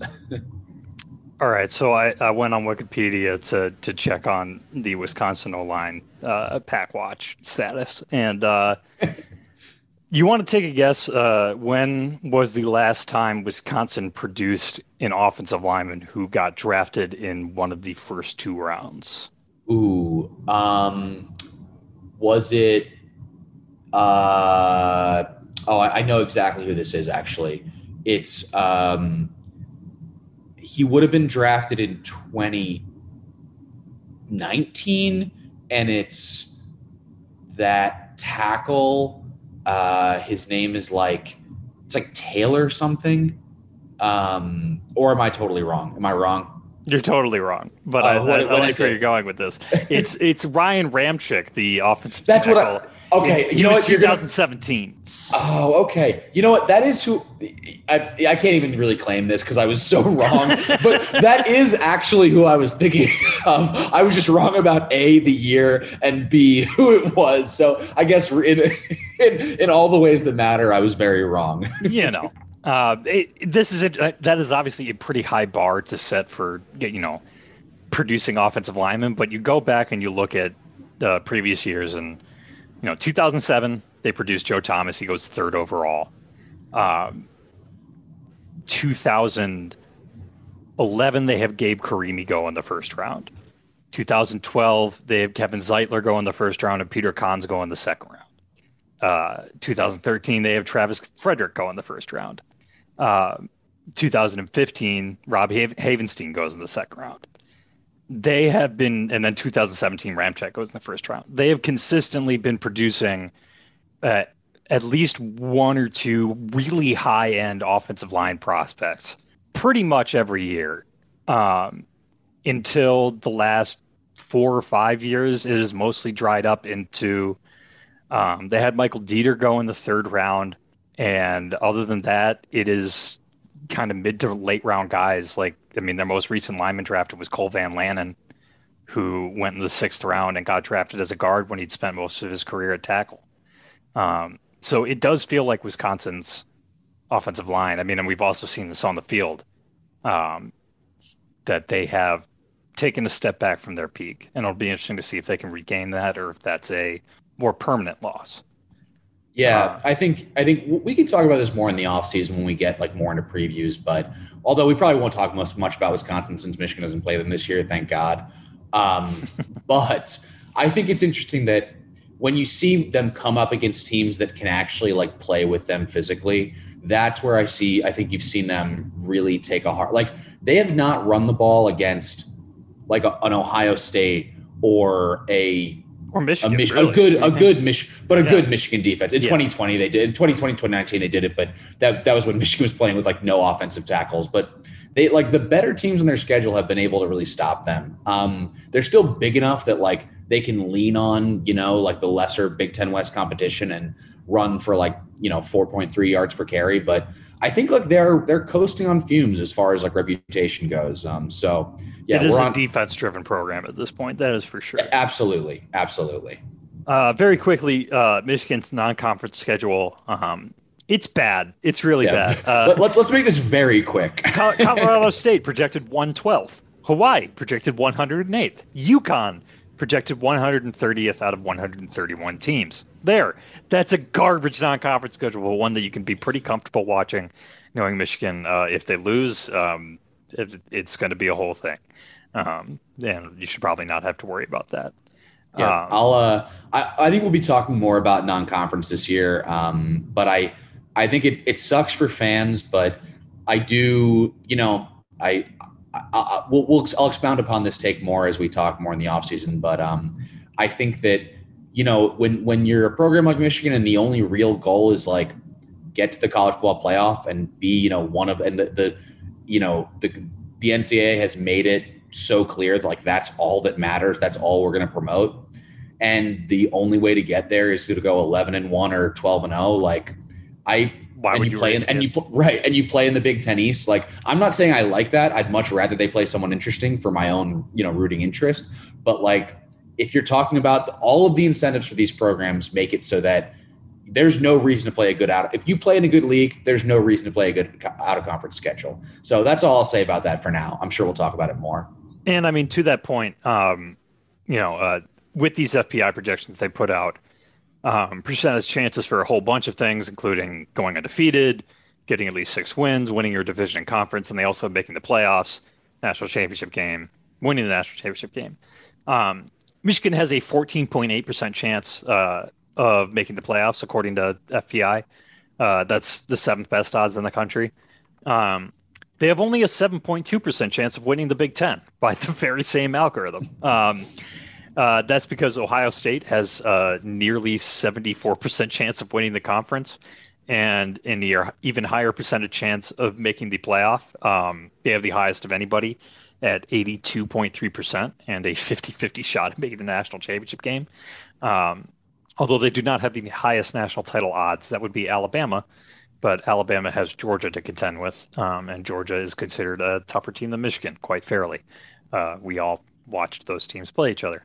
Um, but yeah, to Dan's point, um, Michigan has double the chances of making the playoffs as they do of winning their own conference.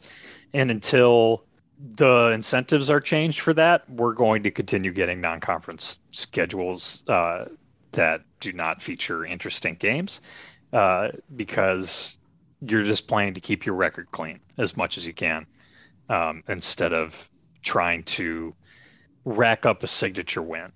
Um, I wanted to mention the uh, most likely group of five darlings uh, this year, really quick. After, um, first of all, there are only four teams with a better than two and a half percent chance of winning the national title according to FPI. Those are um, the four teams you expect Alabama at 30%, Ohio State at 27%, Georgia at 23%, and Clemson at 11%. I would pry fade Clemson there, um, at least until they show they have a quarterback.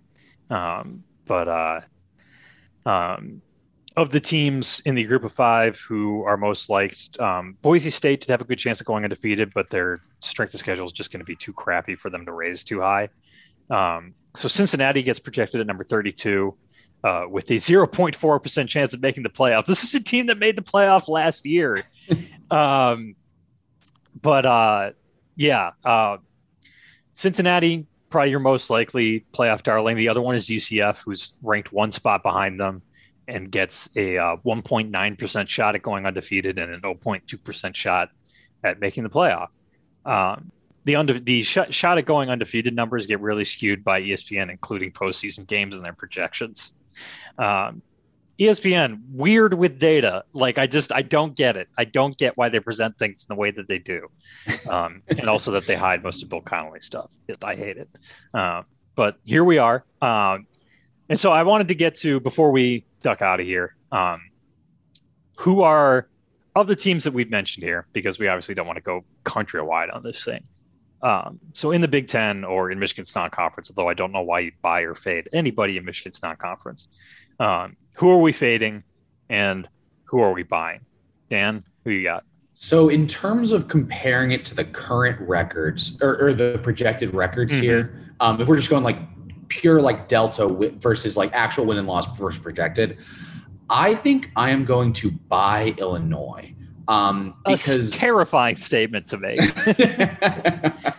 I, I, just feel like the whole middle of the Big Ten West, like I don't, I'm, I'm not going to try to get into that. That's that seems like a hornet's nest of like anything can happen. Um, I don't really see any value in the Big Ten East because I kind of feel like there's, you know, Ohio State, like you can't, I can't buy them. They're literally 12 and one, and I think that's fair. Michigan's got a crazy easy schedule. Um, Penn State, like, yeah, I think they could overperform, but at the same time, it's a really tough schedule.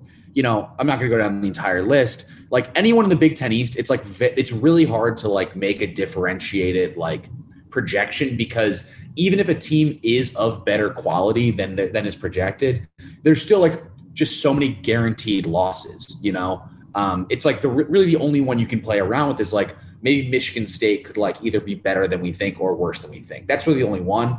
And I'm not I'm, I'm out of the projecting Michigan State business for a couple more weeks.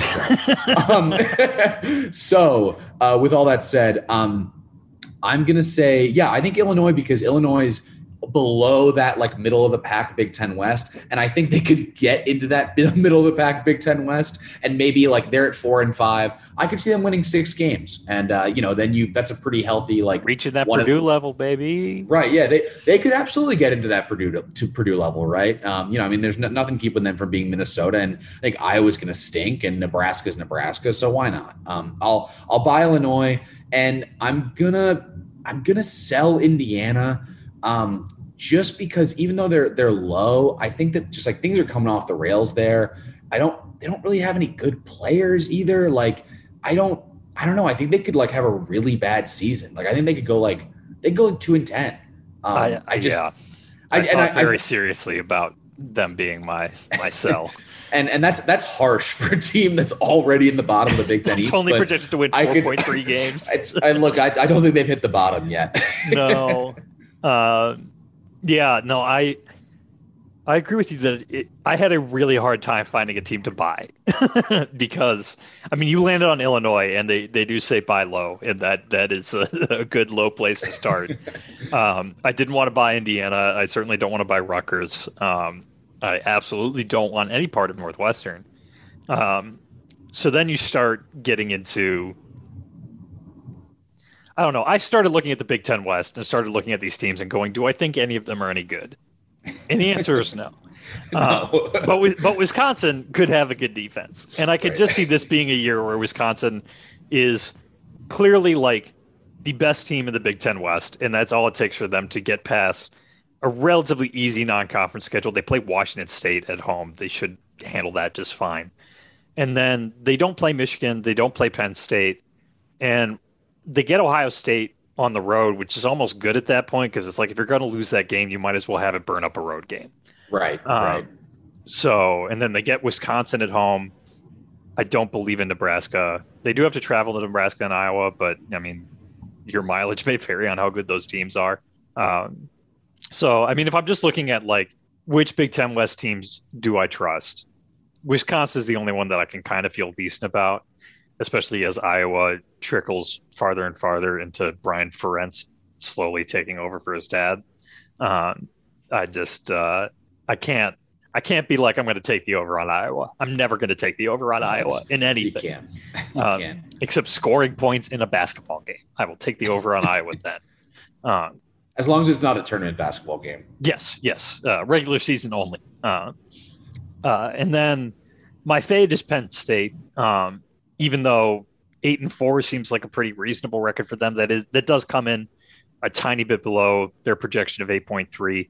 And the Big Ten East is going to be tough. Um, they have a non-conference road game at Auburn, which could just be like Penn State walking into what basically feels like a foreign country, and it doesn't even matter that Auburn is not that good. Uh, they also have a very weird opener at Purdue on September 1st, which could be a little tricky. And I You're damn have, right. You're damn right that can be tricky. I mean, and if you're looking at the battle of quarterbacks in that game, I would take Aidan O'Connell over Sean Clifford. I would say 10 times out of 10. I yeah. do not trust Sean Clifford at all. Penn State fans don't trust Sean Clifford at all. I think they want their hyped freshman to just beat him out for the job. And I don't think that's going to happen because Sean Clifford came back in the first place.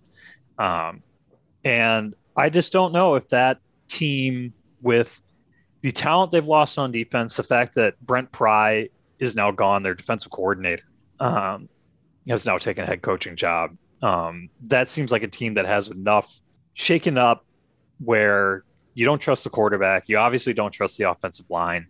That running game has been in shambles for a while, regardless of the talent that they put in the backfield. And they don't have the difference makers on defense that I think they've had of late. So I just I don't know if they quite belong, you know, within sniffing distance of Michigan like they are. Um, and yeah, I mean, I can see it being a tough, tough year. Tough team because it feels like they really are. Um, they're it feels like they're just talent only at this point. And I know that we say that about a lot of teams, and like everyone loves to say like any team that like doesn't win the national title, it's like oh they're wasting so much talent. And people said that about Michigan for a long time, but like Penn State really is like we're just going to get a bunch of top 100 players and let them go out there and do their thing. Like it doesn't feel like they have like a, a vision for their program or like a whole lot of really creative coaches. Um, it's just kind of talent at this point, and they are talented. So you know, in the bit that can still win you a lot of games, but it's it really feels like they're they're just kind of treading water right now. It's it's a bizarre place for the, the team to be, but they continue to really recruit well. So I don't know. Yeah, but it's like they lose Jahan Dotson, and I just don't know yeah. if there was a guy last year who really showed that they could replace that. But they, that but they always, you know what though, I, I agree with you, and I, I agree. Like when I'm looking at the roster, but it's like it seems like they always find one guy. True. You know what I mean? It's like they always find one guy to be like the only good player on the offense, and like that it, it guy's KJ Hamler, and then it was Jahan Dotson, and, right. And before that, it was it was uh yeah uh Robinson, and and and then it was Saquon, and there were more guys on those offenses. But you, when, when they had Chris Godwin and uh Gesicki, that was uh, and that was pretty that was pretty loaded. That was a, that right. was a good option. the, the lesson here is yeah. The, the lesson here is like if, if Penn State finds a second guy, it's over for you. but so far, right now, we're, we're still looking for the first guy. Yeah, right. State. Exactly. So that, that, exactly. That's and that's why I'm fading that. We we got to see uh, we they got to produce two guys, and right now we're not even sure about one. Um, whereas Wisconsin, it's like, well, they have a, a really good running back, and I feel like that's going to be enough for them to win nine games. Yep. Yeah, you're probably right about that. Um, but um, I think the big lesson here is that uh, the Big Ten West should be um, it, all of it should be imprisoned, the whole thing. every, every single person. Space involved. jail for the Big Ten West. Yeah, yes. it's horrible. We hate it. It's it's going to be, but it rules, dude. I love watching Big Ten West football. I re- I'm not even just saying that because like oh it's like epic. Like I think it's cool. I think I think that like just having this like entire conference that's based around like just unappealing football that ends up being like you get to root for touchdowns in a way that like touchdowns are such an such like an unprecedented event in every Big Ten game or eh, Big Ten West game that that Purdue isn't playing in. Um, and it's it's cool. I really do enjoy it. I like watching Big Ten West games like after Michigan's played at noon. Like it's like one of my favorite things to do. So it's it's this talk got me excited for some Big Ten football because I'm a I'm a sick little piggy. I mean, I, I, will admit that like betting on the under and then watching a Big Ten West game is one of my favorite things to do. right. Because you're just sitting there like, oh, how delightful. How are they going to do this? Like, because yeah, they, they might threaten to score, but I don't think it's going to happen. Yeah. Oh, oh, no one loves to threaten to score more than Big Ten West teams. They they threaten to score. Oh, Northwestern's at the 40. Like, yeah, right. It's like, it's like, it's like, and they're driving, and it's like, yeah, I bet they are, huh? like, how far is the snap going to go over the quarterback's head? Let's find out. oh God, that's funny. But uh, all right. Yeah. Well, now that we have talked up uh, Big Ten West football, we clearly should uh, leave this podcast and go take care of ourselves personally. So um, that is all for this week. Um, and we'll see. Uh, the podcast schedule might be a little more intermittent as we uh, go deeper into the off season here. So um, I will keep people posted on the newsletter regarding uh, the podcast schedule. Um, follow and on Twitter because I know not all of you uh, subscribe to the newsletter. Um, follow at Bucket Problem. Go to www.thebucketproblem.com and subscribe to that newsletter and the bonus podcast. Um, rate, review, and subscribe to this here free podcast. Use the promo code Bucket Problem at homefieldapparel.com and the promo code Bucket Prob on PointsBet. Thanks for listening and have a great weekend.